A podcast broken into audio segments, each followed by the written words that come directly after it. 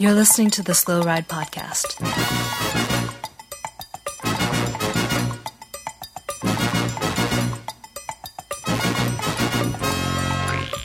Bikes, advice, and rumors straight from the source. The SlowRidePodcast.com and on Twitter at SlowRidePod.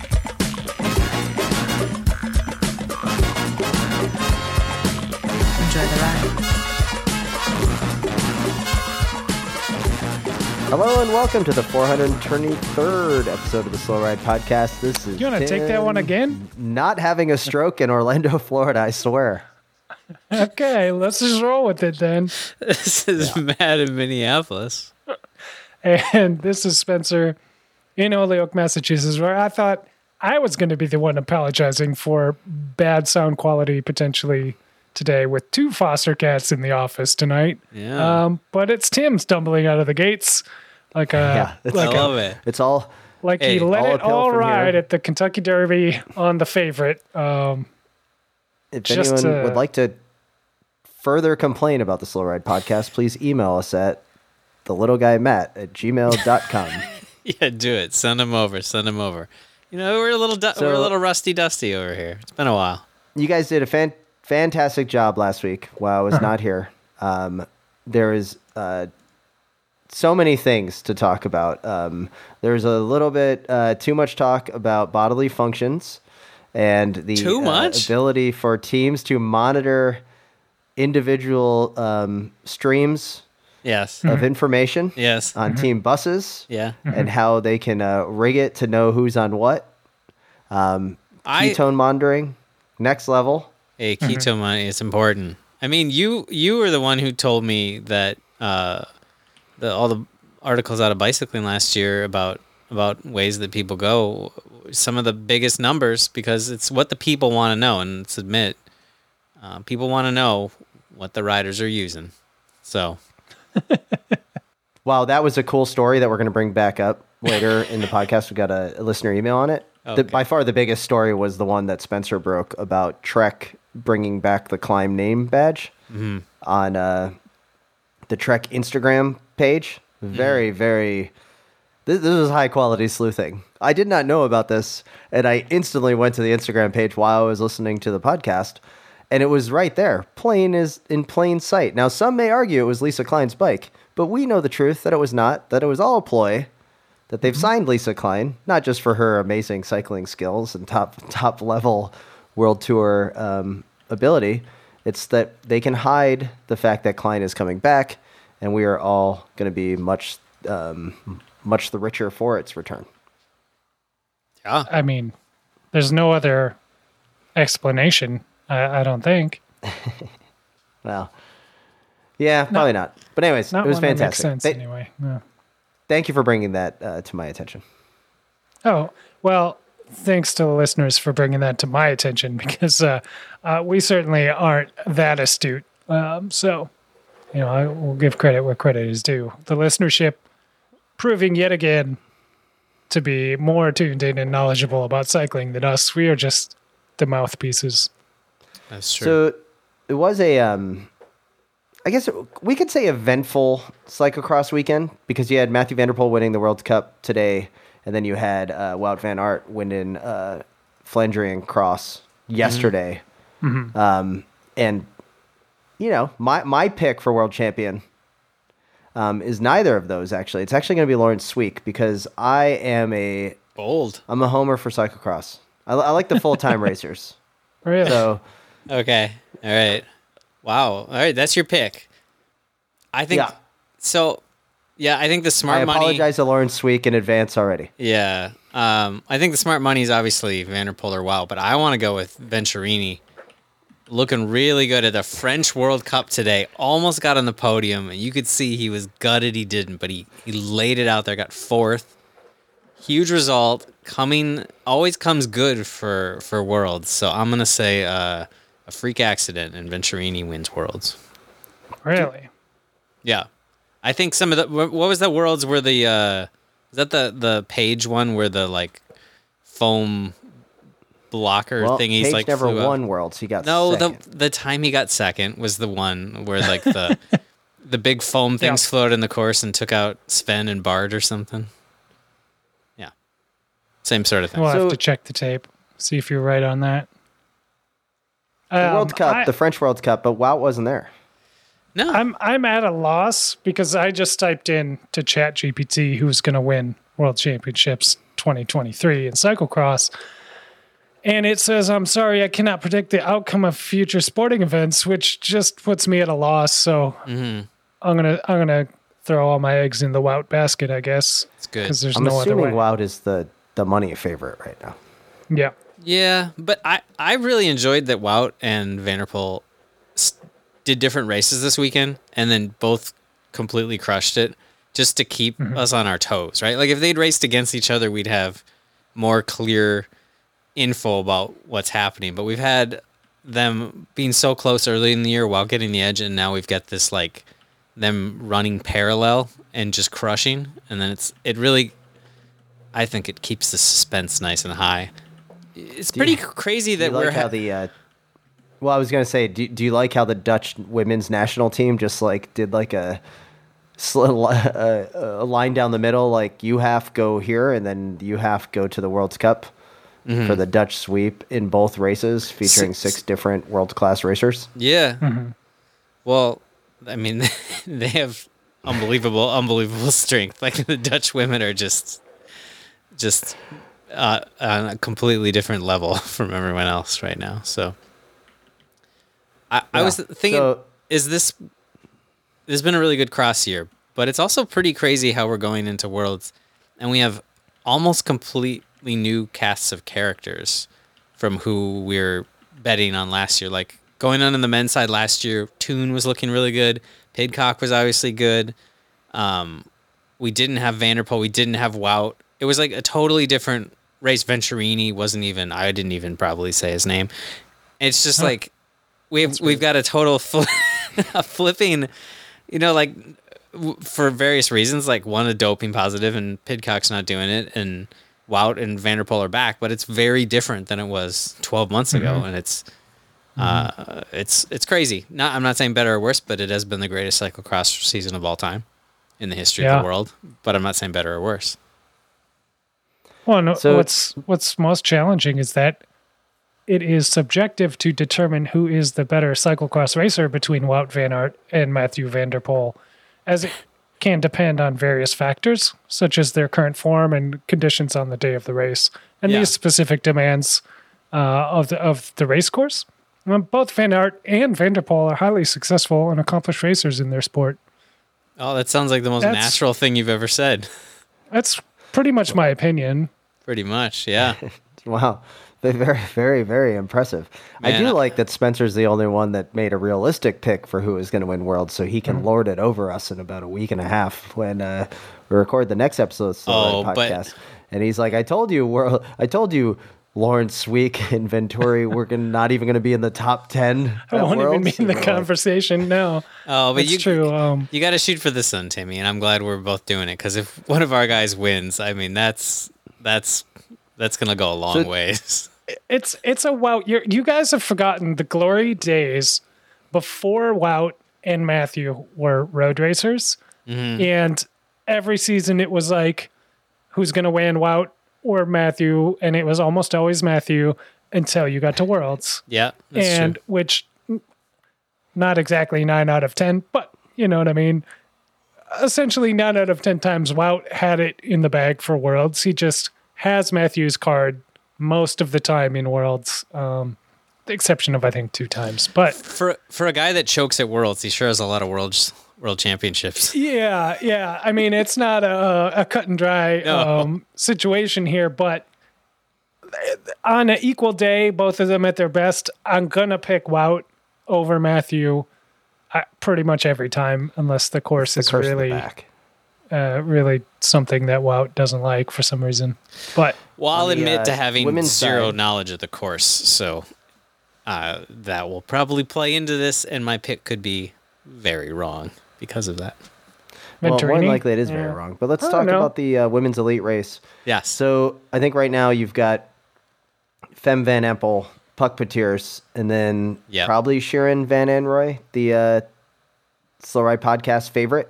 Yeah, Um, that's who I think we're all the voting for. That's Mm-hmm. probably the the podium is going to be a mixture of those three, perhaps. But let's not um, sleep on uh, you know uh, Alvarado Mm-hmm. and the rest of the Dutch women. The rest uh, of the Dutch team. women. Let's just say it's going to be Dutch, and that's crazy Henry too. Worse. Because Vos won't be there. We don't have the defending champ there, and we're still and still the, the the Netherlands is just like, yeah, we got this. No big deal. We're just not going to bring the greatest cyclists of all time, Yeah. but we're still gonna we're still gonna probably sweep the podium. So I'm really on the fence with my pick for women's worlds because Vos isn't there. Um, because as of my knowledge, cutoff in 2021, the premier Dutch female cyclocross racer is Marianne Vos, um, and she's highly successful and decorated racer with multiple world championships, European championships, and World Cup wins to her name. So you know, if you're not going to pick her, I don't even know who you're going to pick. Um, so that leaves me kind of uh, up up the creek here a little bit. Um, so I'll probably put my money on Slow Ride Podcast 16th place jersey winner Shirin. wow, that's so, So, natural. I know I took the week off, but I don't know if you guys replaced Spencer with uh, the AI chatbot. No. But um, there's there's rationale. There's a rationality coming off of the uh, the screen there. Um, wow, Spencer, you well said. Uh, probably the most in-depth cycling analysis that's ever happened on the Slow Ride podcast. Uh-huh, Uh, It's good to see. So yeah, next week they are in Hoogerheide, Netherlands. Little guy, I don't know much about the course. You said you didn't, so we'll have to wait to see like kind of the the full recap, um, and then also follow along with Bill and the gang over at Cyclocross Radio. Yeah, well, that's where you get your real cyclocross news, and uh, they'll have all the info about the um, junior races and the U23s as well, which I know are also going to be uh, hard fought. And there's some uh, some Americans in the mix in a few of those races as well. So head over to Cyclocross Radio to get the get the down and dirty if cyclocross is your thing. Let's keep with cyclocross in the news. I don't want to give too much attention to it, but the um, the amazing gymnastics that we saw on Twitter this week by um, banned and retired cyclocross racer and former Slow Ride podcast favorite rider uh, Katie Compton um, on Twitter, stepping into the um, the performative debate that is uh, um, trans uh, rights and in sport. Oh, really? I did not know this. This is this this is what this. I saw this on the agenda, and I had no idea what this was about. But wow, all right. Uh, not really too much. I, I guess I don't really want to give much credence to it, but to me, it's just it's the classic. So You know, there's a there's an what happened is is there's a uh, an article I think a pair of articles uh, in cyclist or not cyclist cycling weekly Mm-hmm. Yeah, some yeah. European magazine um, I saw uh, that. referring to a scientific paper that just came out and kind of breaking it down and what it means for you know bike racing cyclocross um, Katie made a reply to the author of that article saying, you know, just some garbage about it's just science, like yada, yada, yada. And I'm like, the tweet you're replying to literally linked to an 86 page scientific paper, Katie. yeah. What are you talking? Like, if you want the science, just read the paper, like the like the author of the article asked you to do before replying. And it's just it's an embarrassing thing. Uh, I I don't. It's an embarrassing thing. It's unbelievable. uh, it's unfortunate. Um, and Yeah. it's uh just uh, I mean go read the go read the article go read the scientific paper if you want details on things and and uh, get some facts uh, and that's that's about it that's coming from somebody that's cut katie compton a sponsorship check from this very network is extremely disappointing Yeah, that's a bummer. Well, And Man, retired pros. To our TED talk. retired pros. It's not that hard. Go read the article. Um, yeah, it was it was just disappointing. I, I was kind of frustrated to see that. Um, let's go into uh, lighter news. Um, well, depending on how, I mean, I guess we can spin this I, I want to stay positive. Uh, mountain biking is about to get a little bit more exciting because Peter Sagan is hanging up on the road to come over to mountain bike to make it to the 2024 Olympics in Paris, France. This is his last season on the road. Yeah. Um, I think that here on the Slow Ride podcast, we've been around for almost his entire career. Um, we can never forget the Running Man celebration when he was on Liquigas Cannondale when we first started the pod, and through his uh, tumultuous young years, making um, adolescent and rookie um, ridiculous mistakes in treatment of podium attendance and other areas. Um, but he kind of captured the zeitgeist of cyclists, and I've I've become a fan of Peter Sagan. I know that I've there's times when you're just like ah Sagan, but when he came out with the Grease video for his um his marriage announcement a few years back, and it was like a shot for shot remake, and he was John Travolta, and his wife to be was um I don't know Susan Sarandon or whoever the uh, Susan Sarandon. I'll just let that star one of float Grease for you. was. You just gonna let that one fly? All right, Yeah. cool. Um, anyways, Peter Sagan. I hope he goes out with a bang, and I hope he gets some stage wins or some kind of world tour wins here. And uh, congratulations to him.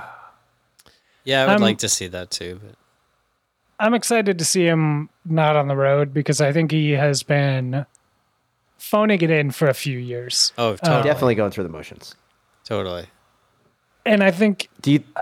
that when we saw him on a mountain bike before Brazil, uh, the Olympics, um, we saw him racing like Tuesday night mountain bike races in Utah and stuff like, and seeing the move he made off the start line uh, in Rio uh, before he flatted was incredible. Like, I think he really enjoys that. I think he really has fun, and a fun Peter Sagan is is what the sport needs uh, in any discipline. Um, you know, I'm willing to overlook uh, I, uh, some of his more recent, uh, like COVID denying Yeah, uh, weirdness, but uh, Oh, I forgot You know, about that. he, yeah. Yeah, but he's. I don't know. I'm He's- excited he's- for him to go mountain biking. But if we think of tw- like 2014 through 2017, 2018 Sagan, I feel like toward the end of his dominance, he got a little bit grumpy that he didn't want to. Do, he was so mad that everyone just followed his wheel, which I guess makes Yeah. sense. But but he was Oh, he was relate. tons of fun. Like when he was when he was. I mean, I, I will never forget the interview with Sep Vanmarcke after what like Omloop or whatever, where he asked Sepp why he didn't attack. And Sepp was like, because we agreed not to. And he was like, oh, come on, dude. Like, come on. You got to attack me. You know I'm going to smoke you in the sprint. And it's just, I liked. it's, it, he was so much fun. And when he was having fun, and it's, yeah, I mean, unfortunately, it seems like think- since he got divorced, like right as he started getting divorced, like he seems like he hasn't been having any fun. And, yeah. and Well- he's a writer who definitely did not benefit from a break during COVID. Like some writers hit the trainer and got stronger, and he seemed like he was just like, "This is boring. I don't want to do this anymore." I think Yeah. yeah, You definitely said it right. He started phoning it in. Um, I hope Total Energies is okay with him uh, for going next year on his contract and going into the mountain bike side of things. But let us not forget the wonderful two years that he was with um, Oleg Tinkoff of Tinkoff Saxo uh, fame, and just the just nonstop just bitterness that uh, Tinkoff delivered to uh, Sagan. And then he uh, came back and he continued to show that he was uh, more than able to win um, green jerseys and and do quite well. So um, again, uh, congratulations to Peter Sagan for a wonderful career, and let's go out with a bang uh, this season on the road. yeah. I if we get Um, a full strength Sagan, we get like magically we get like 2017 Sagan just for one day, and we get van der Poel and Wout. Maybe toss in a little Alaphilippe just to get Tim's blood pressure Yeah. going. Okay. Oh, Okay. Don't don't So get good. people hyped up over this. It's that is a pipe dream beyond uh, picking Ventur- Venturini And- for Cyclocross Worlds. Like that is Eddie Merckx less comes back. Uh huh. at like a like a time traveling Eddie Merckx, peak Eddie Merckx shows up too, Uh huh. and LeMond, peak So- LeMond time travels in too. Because Well, then the game's over. LeMond's going to crush all of them. oh, come on, all right, Peak Peter Sagan or peak Mark Cavendish. You can only choose one on your team. Who do you take? Peak Peter Sagan every day, Peak Peter Sagan. which is just fun to say. I mean, Peak Peter reti- Sagan. retired and uh, uncaring Peter Sagan is still better than than Mark Cavendish currently Yeah. this year. Like, He's a second place machine, Peter Sagan. If you just want UCI Yeah. points, you go with that. You, Peter Sagan just hover, hoovers him up even when he's not really, doesn't even really care that much. So- Three-time world champion Peter Sagan, and that win Hmm. that he had in Richmond, Virginia, and the collective excitement on Libby Hill Oh when my the God. camera panned to the back and they saw and you saw the break that he had and the gap that he had going up the uh, final climb at Richmond to take the win. And uh, back when you could descend on the on Libby time Hill. tube, top two.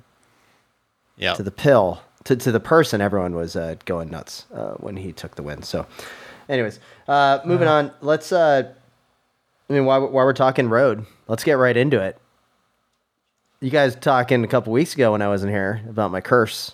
Mm-hmm. but i don't know if you guys uh, logged into the old uh, argentina race and saw that miguel angel lopez took the win. Yes, in the gc I did. you're welcome No, it's a good ride, and it would be an even more impressive ride if it wasn't probably the only ride he'll have this year that we hear anything about. Unfortunately, because he's yeah he he, he beats Whenever Ganna race- and Higuita, and that's that's it. That's his season, right?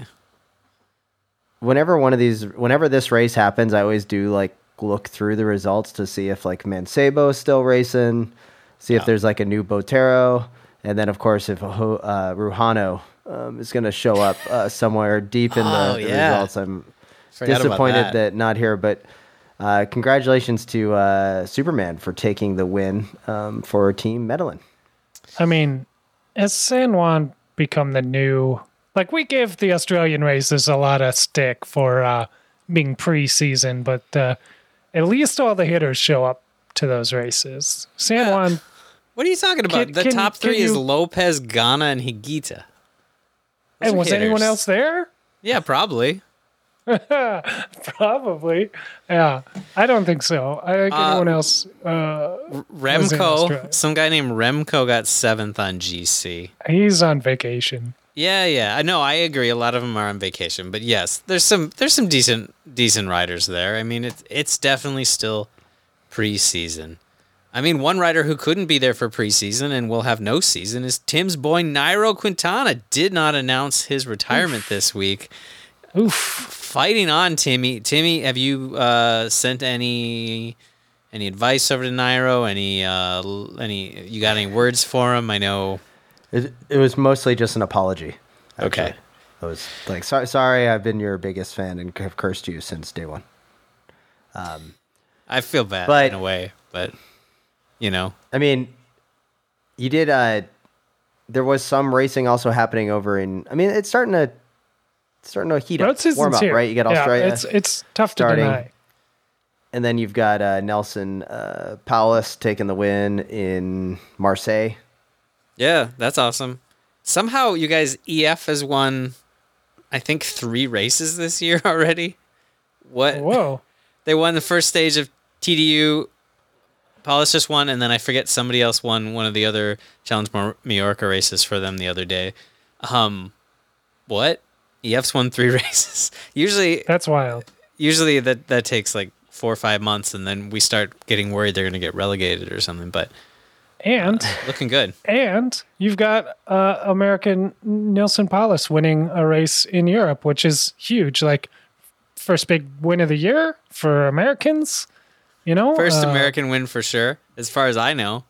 First, far as first I know. important one.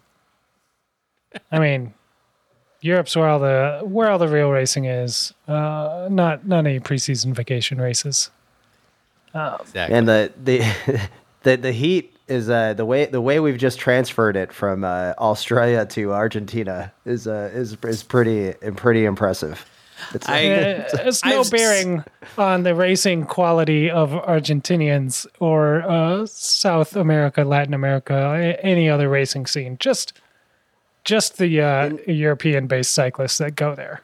That's all. in other uh, yeah trying to think if there's any other uh, road racing news coming up for um before we get into uh okay we, we got to have the honest conversation. We're done with trying to sell the Michael Matthews as being our correspondent, right? We need a new correspondent. We've agreed. It was a contract year last year, and um, honestly, He won, I, the two- I- he won the stage, so we got priced out. clearly his focus is not on this podcast, um, which is disappointing. Um, you know, I feel like we've offered him every opportunity uh, to really excel. Um, you know, we've uh, done all that he's asked of us. Yeah. Any demand But- that he has made of this podcast, we have met. Um, and uh, yeah, so uh, I think the contract, you know, year, um, you know, while he had some big results, it was uh, in the best interest of this pod to uh, find a replacement. And uh, you know, in this market, it's going to be tough, uh, but I believe in us. I Do you think get- we're going to find someone. Uh, Do you think should we take applications? I've got an audio application. Yeah, let's take, Really? a, let's take some applications. Let's open it up. Yeah, yeah. All right. so I'll just. I don't know. I don't know who this is from. Let me just see. Hello, Tim, Little Guy, and Spencer. This is me once again, Simon Geschke. Um, your name sounds familiar, and uh, I also heard that you are looking for a new correspondent for the Slow Ride podcast. And you know as good as I do, uh, no one deserves it more than me. Uh, I'm the vice king of the polka dots. Uh, I rock the guitar. Oh! Whoa! And uh, yeah. what more can I say? I train harder on some days than Michael Matthews. Um, no better cyclist with a beard, that's sure. And yeah, I just hope you make up your minds and uh, you ping me. Have a great day. Ciao. I love that. Oh, That's okay. so good. That's solid. This is a strong resume. Very strong resume. Trains harder sometimes. He thinks we sound familiar. Uh huh. Sweet riff. I mean, Sweet these are all. These are all our requirements. He's shredded on air. he also has for the us. beard. And this Yeah. is like the third time that uh, Simon Geschke has uh, reached out to us. Mm-hmm. Um, also a Tour de France stage winner. That's pretty Yeah. good. Yeah. And yeah, like he said, king. polka So- dot, polka dot second, Where? Where? Mm-hmm. Yeah. I mean, clearly the best beard in the Peloton. The only beard that matters, I would say. Yeah. Although the rest of them are just scraggly sup- and pathetic. Supa did That is true. did just get a pretty sweet win. But yes, uh, Geschke, I, I think Geschke's got it. We, we do need to coordinate getting a. uh, um, Geschke on the team. Now, I will say that there uh, there there could be some crossover here with uh, friend of the podcast, Mitch Docker, and um, You know, can can I quickly also say about the Simon resume Geschke. that I I do very much appreciate the Michael Matthews slander as well. oh, that was yeah, Like- just like hey, Throwing What- the previous guy under yeah. the bus is is a plus for slow ride podcast material. yeah, that's our kinda that's top thing. level material. Um, Mitch Docker and to our Geschke level. played uh, Yeah, three years together at uh, Skills Shimano. that's true. one of the best uh, uh, teams. I loved that kit, by the way. Best um, kit. So yeah, out there. Yeah. we should uh, we should uh, we should coordinate with uh, Simon and get him on the, the podcast, maybe for episode four hundred. Tim, uh, give it give it a once over. Let me see how it sounds on the pod. Uh, give it a dry run. Oof. Okay. Hopefully he's not listening yet. All right, guys. Um, with that, let's uh, head over to our correspondent in the middle of the professional peloton. Of course, I'm talking about 2015 Tour de France stage winner and 2022 second place KOM jersey wearer Simon Geschke of Cofidis.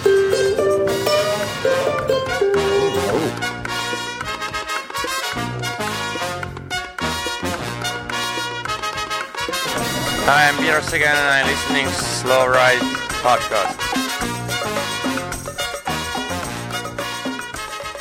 All right, guys. Here we are in this week's Prem Wrap. We'd like to uh, thank all the listeners and supporters of the Wide Angle Podium Network. Head over to Wide Angle Podium to find out more about cycling and the fantastic um, actual news coverage that happens in Criterium Nation, Cyclocross Radio, and Grodio. Um, you come to us for I don't know why, but I we appreciate it. We're not the uh, the most uh, knowledgeable, but man, we have a lot of fun talking about bikes, and we've been doing it for a while. We'd like to thank all of those supporters that have helped us out along the way. Yeah. There, there is a, a, a big community around the Wide Angle Podium and around the shows on the network that we uh, greatly appreciate every single day and keeps us motivated to keep making this show. Um, so thank, thank you, uh, anybody that is a supporter. Thank you, anybody that has been in the past, uh, uh, or at least tells uh, friends about the pod and gets uh, gets more people in on the conversation. Because I think uh, the more of you that are there, the more of your friends that you tell about it, the less I have to explain the inside jokes on this podcast to more people. Um, so that would be greatly beneficial to me.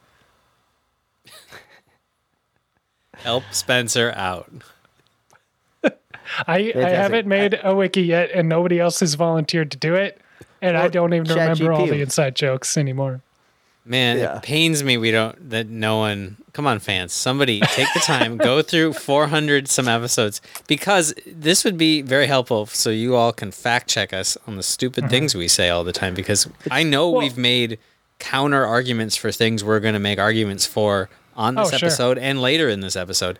And if there was a quality searchable wiki, uh, somebody could just go Certainly. quickly and call us on it and uh, show us what our problem is. Certainly, the biggest uh, in-depth article on that wiki would be contradictions. Uh, the contradictions page, Oh uh, where gosh. Tim has said something and then said something else a few episodes later, or whenever.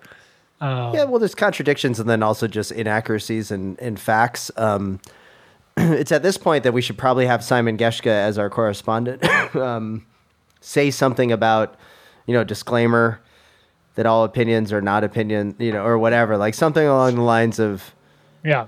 Well, I mean, like, why are you listening to this podcast? You're doing it to yourself. You know, make sure you email them to let them know I uh, how wrong they are.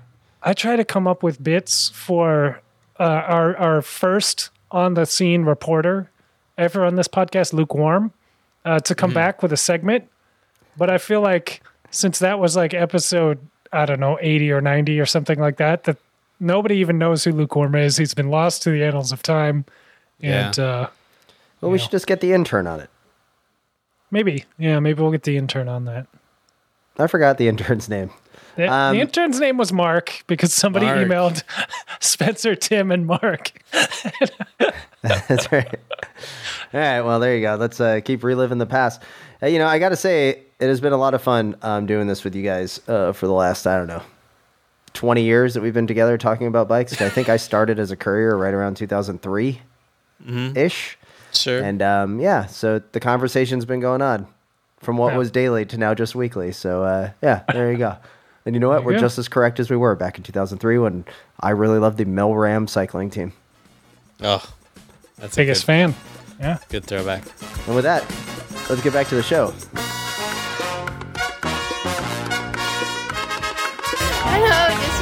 From Wawa's Track Lions, and I don't listen to the podcast.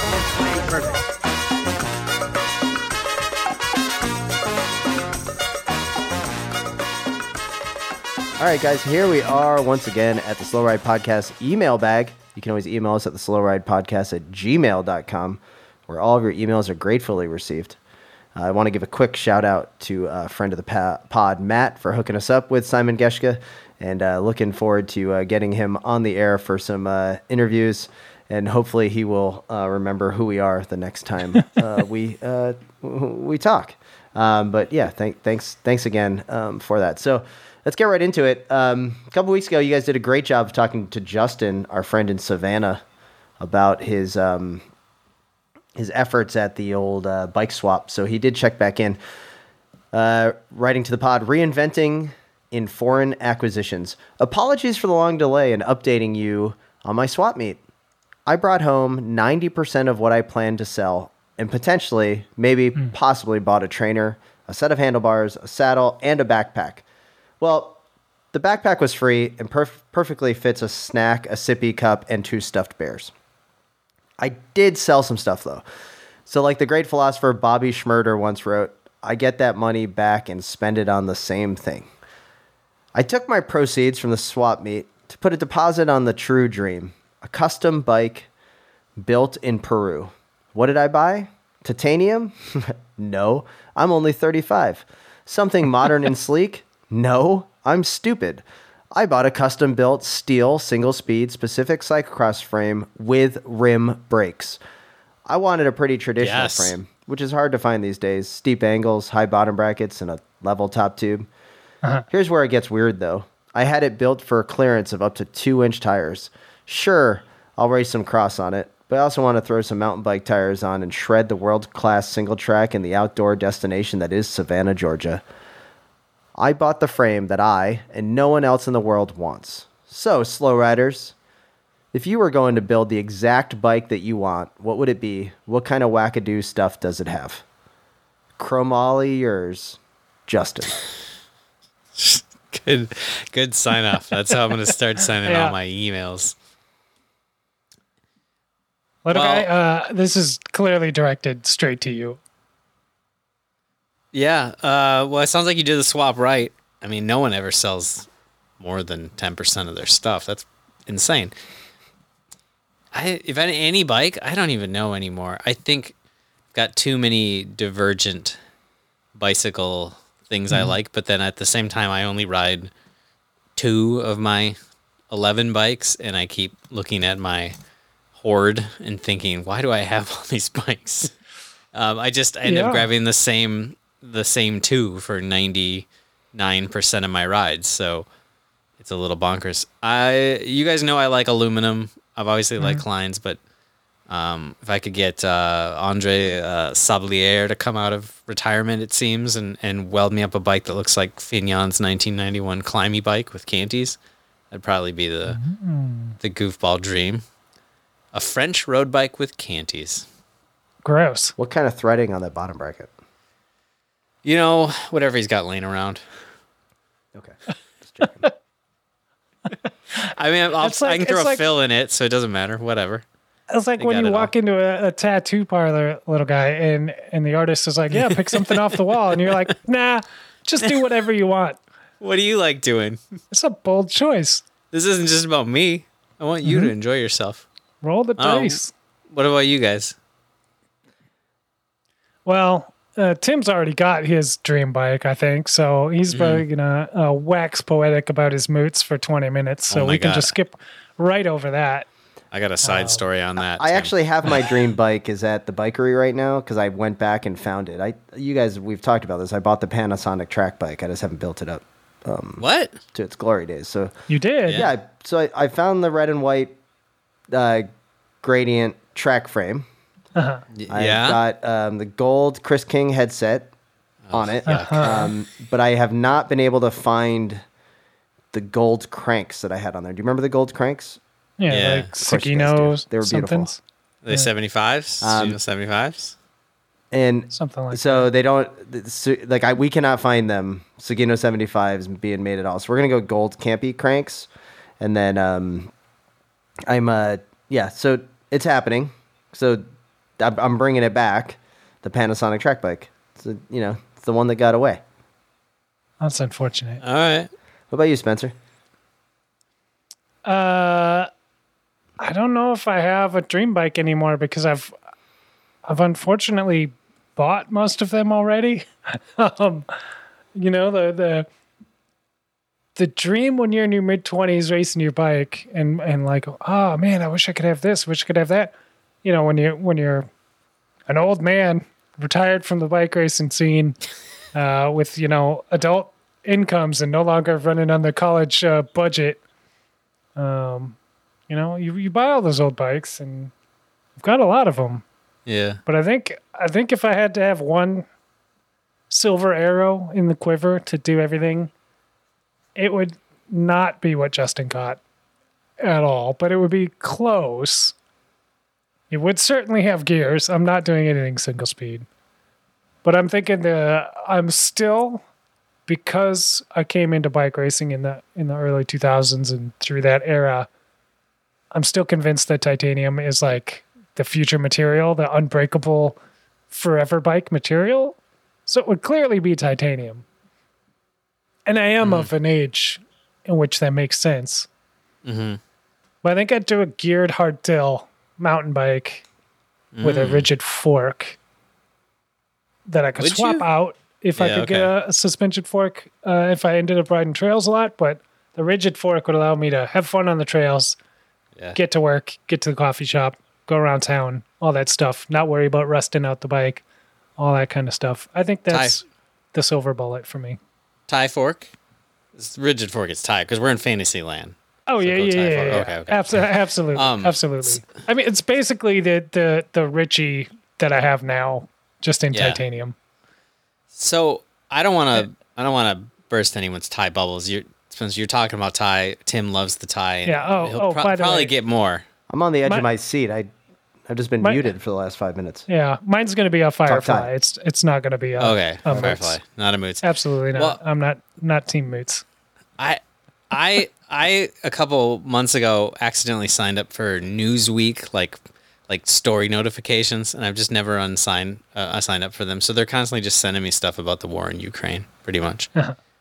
so it's it's a depressing news feed, but they have been sending me a story, and I read the story, but they keep sending me the story the last two days about how the war in Ukraine has uh, dire consequences for the uh, American uh, aviation industry's access to titanium. And I got to assume that also applies to the bicycle industry's access to titanium. Because one, mo- we don't have ti- a lot of titanium in the United States, like, uh, and a lot of it comes from Russia and like Ukraine and, and other parts of the world where we don't exactly have the most easy access. So I just want everyone who wants a Thai bike to know I think costs are going to be going up. But also that Do I have to Newsweek smelt- really Do I have to smelt down my bike to to show my Well- support for the cause? No, you don't have to. But um, it is interesting. As much as Thai is the magic that uh, magic material, it's not like a a resource that's easily accessible. I guess that's what I'm saying. Oh man, bummer city. But definitely Yeah. not the, bike. most Spencer, bummer thing Spencer, of the war. you win. Obviously, You, you win on the, the the bike to be made. Um, good day, slow ride team. It's the start of a new season, and therefore time to come up with the next great slow ride podcast cycling game. I came up with this idea while watching the Talladega Nights uh, movie. The scene where Ricky Bobby and Carl Naughton, Cal Naughton Jr. performed the undefeatable shake and bake race winning move got me thinking this can apply to cycling. Uh-huh. Imagine the race director of Team Astana getting on the race radio and ordering the kitchen sink for both Mark Cavendish and Cees Bol to work together so Cav can get his 35th stage win. The post stage interview would be great with Cav and Cees stating that we threw the kitchen sink at him. Looking back at recent history, we could have Team Sky and Ineos pull, putting the Thomas the Train move on the climbs to alleviate, eliminate everyone from contention. Or Team Movistar using the Spanish Inquisition to ensure all three of their race Ah. leaders have no chance of winning. Jumbo Visma could that have the one. Vanagon. Jumbo Vis- Visma could have the Vanagon for the time when Wout Van Aert to solo to an epic mountain stage, or when the team needs him to pull the team leaders to the front. There could be race winning moves unless less heralded for much loved riders. There could be Taco Tuesday for Taco van der Hoorn. Or the potato gun for Tom Skujins as he goes for another King of the Mountain jersey. I'm still workshopping the race winning move, move for Tom Pidcock for when you get it. Um, he also said the uh, go, go, go for uh, Marianne Vos when she takes off, but Annemiek van Vleuten would be right there to uh, go. This does remind me that we did have our very own Slow Ride podcast um, code word for the race winning move. It was uh, uh, the the terminology is actually carried on for dozens of years on all group rides and in the race, and that was usually me saying something along the lines of "Sarah needs the car," because I was the only one with a car getting us to races, and Sarah would be waiting for us to get back so that she could be a, a- an adult um, at the time. So yeah, Sarah needs the car was was never very successful. Um, I think the next least successful one was Hey, I have a flat, at which I didn't have a flat. you always thought yeah. you had a flat. Also, That's broccoli. I kind of wished I had a flat, to be perfectly honest. Yeah. Yeah. Did you ever flat? I don't think you No, ever flatted. no, but I He's did. gotta- I he's did not have keep- down tube shifters, so things were. cool. Oh, whoa. He's got to keep the uh, whether there was actually a flat or not under wraps to keep the mystery alive, to keep the legend going. But it was a, a, a fun way to soften up the pack when you're like, oh, guys, bad news, I got a flat. And, you know, you drift off a little bit and then you attack hard from behind everyone who's not paying attention anymore. It, just- never really worked out, but it, it was an interesting move. It was it was it was always good. Um, trying for number one, little guy. Your transition game needs work, and not because you used urine to transition to jumbo. It's because you left the clear solid. opportunity right in front of you slip away. Some might say you pulled a Matthews. Too soon? Clearly, after this disgusting mictur- micturation, you meant that Wout was coming hot, giving everything he had to be number one.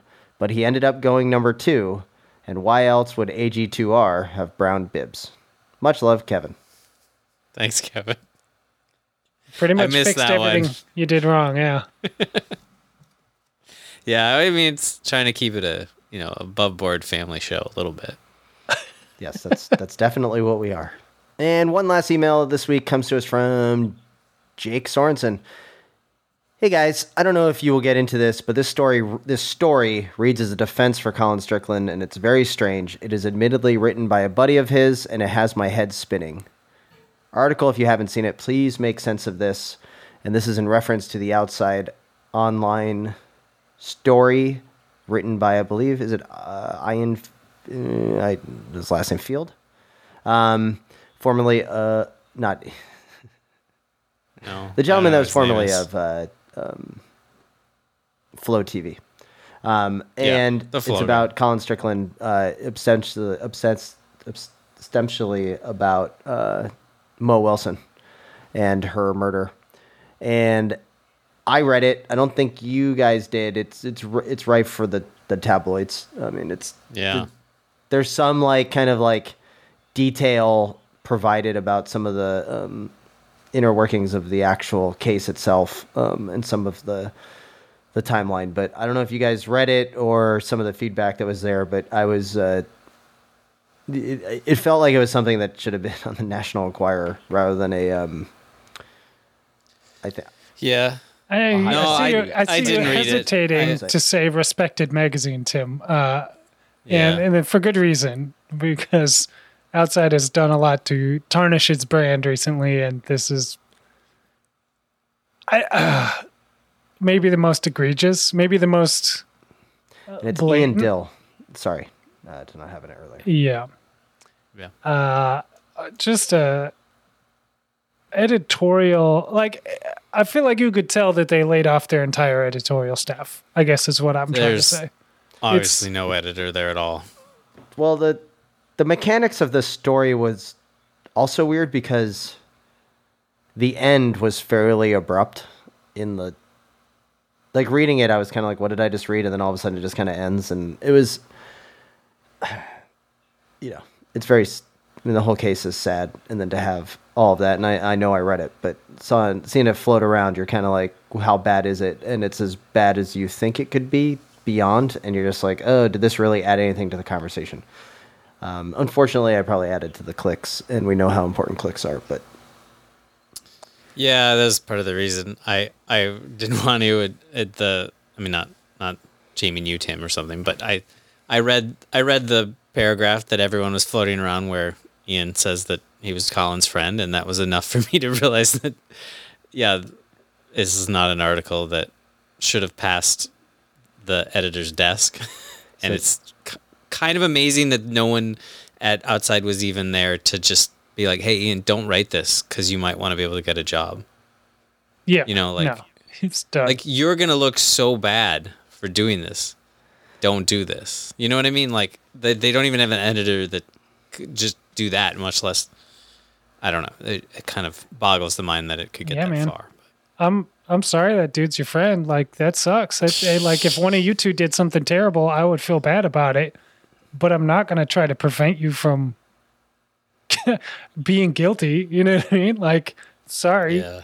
uh, if you did something terrible, th- that's that's just is what it is, and and there's it's not going to be me uh, uh, trying to pr- trying to gloss it over or pretend to otherwise. Uh, it's just a wild a wild thing to put in a an actual publication that purports to be uh, you know, an authority in the in the outdoor space, like outside. It was it was tabloid esque, but I want to say it was like it was tabloid esque in that how in depth it got into like the the interpersonal relationships between Colin and Kristen Armstrong, um, the uh, the woman charged with Moe's killing, and then kind of like in the middle of the the love triangle versus or kind of like and how that was presented as the the focus from the the police department. Um, anyways, I it's there. Um, it was out there. I was a little surprised that the story ran. I guess is is how I would frame it after reading it. But it was definitely, um, it was something that I would expect out of like you know the Star or tele tele Telegraph, like on the the news, uh, the checkout Uh. line at the um, supermarket versus outside magazine. I guess is is, is is my my take on it. And then that, uh, you can always email us at the slow ride podcast at gmail.com if you uh, have emails or questions or want to share some links to stories. Um, one of the stories that did come up um, over the week, sadly, is after a, a wonderful eight year run within the cycling apparel space. Um, I want to give a shout out to uh, the folks and creators behind the um, inclusive uh, clothing company Machine for Freedom. Started about eight years ago, and I believe four years ago it was purchased by Specialized um, and continued to run out of LA and kind of report into the specialized structure. So unfortunately, the brand is no more, um, and it's pretty sweet run. And I got to say, like their Instagram and everything about it was was very like making cycling accessible for everybody. Um, The rationale behind the closure has to do with a variety of things, but mostly due to you know climbing costs, sales, the tough time that's coming ahead um, in the cycling industry. So. Um, shout out to uh, the folks at Machine for Freedom. But Uh, so one thing that one thing that amazes me is the Yeah. the special specialized like obviously specialized fired their whole mark their whole like uh, marketing department marketing because team, the like, sustainability team, even- the PR even team. if they were yeah even They if they were the gonna building. axe if even if they were gonna axe this this company and this part of of them they they've they've again like like put just done the dumbest thing. It's like they do this and they have no good explanation for it. They're just like, hey, we're taking all the things that people like about us and we're getting Mm-hmm. rid of them, and we have no we have no way to talk about that that doesn't make us seem like jerks. And so like walks like a duck, talks like a duck, a little bit. well I think you should. I think I want to two- say it's great that they they were involved with it and that they and that they put money Yeah. behind it, but like it's I mean, hard to we don't know why. Specialized No, but that's the thing is they have the no first- they have no like they have no like how did they not have a talking point to explain why? Because the only rational explanation no, is no, that no, they no, no. constantly They- do No, this is where I'll, annoying I'll- things. What we don't know is why Specialized had to get involved in the first place, right? So, Well, because I'm assuming it's a very Everyone tough thing money. to be a startup. I'm assuming it's a very tough thing to be a startup, and Specialized wanted um, to support a female-owned brand and to get into a market that was developing. There and go. Specialized, Yeah, there's your one from right what there. I can, Yeah. from what I can gather, allowed a lot of um, freedom to occur within how Machines for Freedom was run and operated based out of LA. I'm sure there was, you know, metrics that they had to hit to go with, but when you go to their Instagram page, it's not like everyone is wearing specialized helmets. There's like a full like, you know what I mean? Like there's Yeah. it's a Yeah, it's yeah. a brand that probably had to report in. I'm sure it's specialized had to make some some drastic decisions, but when you're looking at it, like I think you can separate between the two a little bit here. That there's a brand that um, was able to continue on for a while, and I can't imagine what it's like out there in the space right now. That and then you hmm. throw on the fact that Specialized is a massively big company, and they probably have their metrics that they got to hit. No, I I'm not saying there's no there's no possibility and there's no reason people who are even just running the brand could just be like, you know what, I'm tired. I don't want to. I don't want to do it anymore. I'm just I'm just so surprised that like it's it's specialized mean- getting rid of the things that people like and they're just like, oh, we have no comment. We have no explanation that could make this seem like we didn't just actually buy a different building Yeah. somewhere else, and we need a way to pay for it. And I, that's what sort of like boggles my mind is like how they how Specialized keeps doing things to Well, I- endure, endear themselves to people, and then like a couple minutes later they're like, "Oh, never mind," and then they have no way to be like come out of it as they they're not coming out of this of being like, "Hey, we put money into this brand that had a great mission and did Yeah. awesome things in the cycling space," and like that wasn't going to be forever, but we did. Instead, they come out of it of like, "It's gone." Think of what you may of us, Right. And you're like, "Thanks, guys." And I, I, I will just add on that the the founder of Machines for Freedom made a long post about that on her Instagram that pretty much said what little guy just said. I did not say anything like what Tim just said. I'm not saying there wasn't some truth to the numbers and the metrics and all that, but it sounded more like she got a phone call and was like, "You're done. It's over. Shut the, shutting Which- off the lights." I'm um, super bummed to hear. I just don't know. Yeah. I didn't see a that post, but also I'm. It assuming sounded like it came out of left field, um, kind Well- of like uh, buying a fourteen million dollar building in Colorado when you're based in California. Well, and they're also left field. cutting a fair amount of the the staff that they've got. They probably found themselves in a pretty tough spot. I, f- I feel like Specialized was always the, the the bad guy in the bike la- in in the TSG in the big bike brands uh, world. They were always the bad guy, and like Trek was always doing everything right. And they needed to change that story, and they've been doing a really good job over the past uh, I don't know decade maybe. Um, you know, with their sponsorships and their support of different things. Uh, but like I said earlier, uh, if you walk the walk is one thing, but you also got to talk the talk. And they they were able to walk the walk because they had enough money. But the second they don't have, or don't feel like they have enough money, they're no longer talking the talk at all. Um, you know, so it's arguable uh, if they were ever doing it for the right reason or just for, you know, and I don't want to conflate marketing and sales. something here. I'm like ridiculously bummed because what the Mm-hmm. this brand did, and for how it helped change Yeah, uh, it's an cycling, important the cycling apparel side of the industry, and they deserve a ton of credit um, to both uh, the founder and the uh, the team behind Machines for Freedom. And it was great to uh, Yeah, yeah. to watch. I, w- I wish it was continuing, um, but unfortunately, it's not. It's interesting to see uh, Specialized kind of spiraling and cutting uh, things and shutting down brands and things. But then in the same week, we had Giant uh, purchasing a huge stake of Stages Cycling, Yeah, which is interesting. So they're going to have like their own Zwift. Like Zwift couldn't come out with the full bike uh, setup that they were trying to do. They cut that uh, and laid a bunch of people off as well. But Giant's investing in uh, stages to get that uh, power meters probably integrated into their bikes going forward, but also the the complete bike, the indoor training bike. Um, so yeah, I don't think all is total doom and gloom in the bike uh, world. Uh, if you're running a business kind of intelligently, that's all. Oh, giant! It's right there in the name. Was giant like makes everybody? I mean, giant's got probably more money than anybody else in the bike space. So Probably. I had um, Yeah. a little uh, little side story. Uh, you guys may remember at one time there was a bike shop on Como Avenue, right across the street from Como High School, called the Como Bike Shop, home of the Como Wheelers. It's one of the first bike shops I ever went to. When you used to go into the Como Bike Shop, they had this massive Nelson Vails poster from Winning Magazine, where um, on the track bike coming straight at the uh, the camera, rocking one of the coolest kits of all time and helmets, the Levi's Raleigh team, um, with the kind of Yeah. the brown, yellow, uh, maroon colorway. You see it in uh, Yep. in our annual rewatch of American Flyers. Um, the van. Uh, a couple years ago, a friend of mine from high school, whose father owned the store, um, named Jack, uh, knocked on my uh, asked for my address and then i came back home like four months later and there was a tube a poster tube there.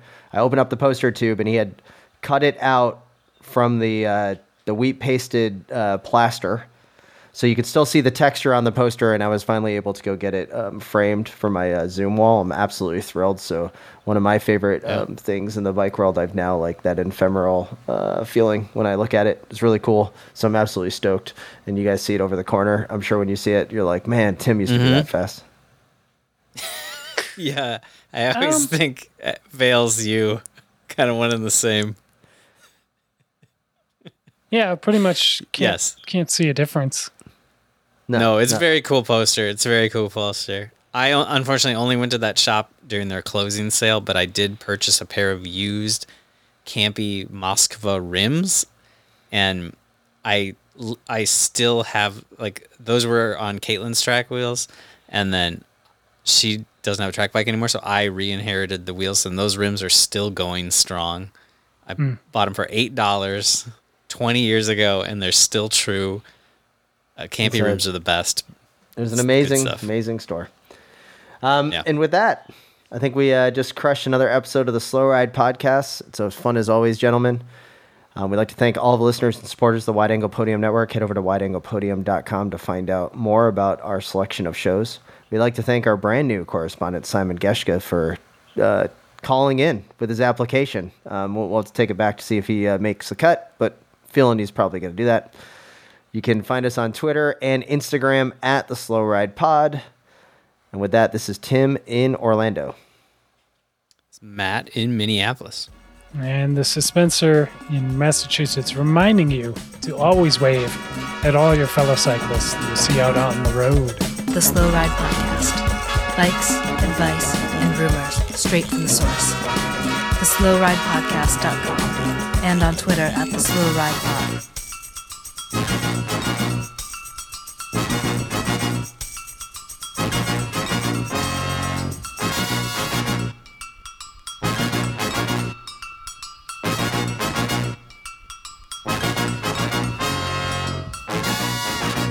So, you guys want to talk about this Lance Armstrong thing? On the show? No. Not really. Yeah, but it's like after the show, no one's listening now. Wow.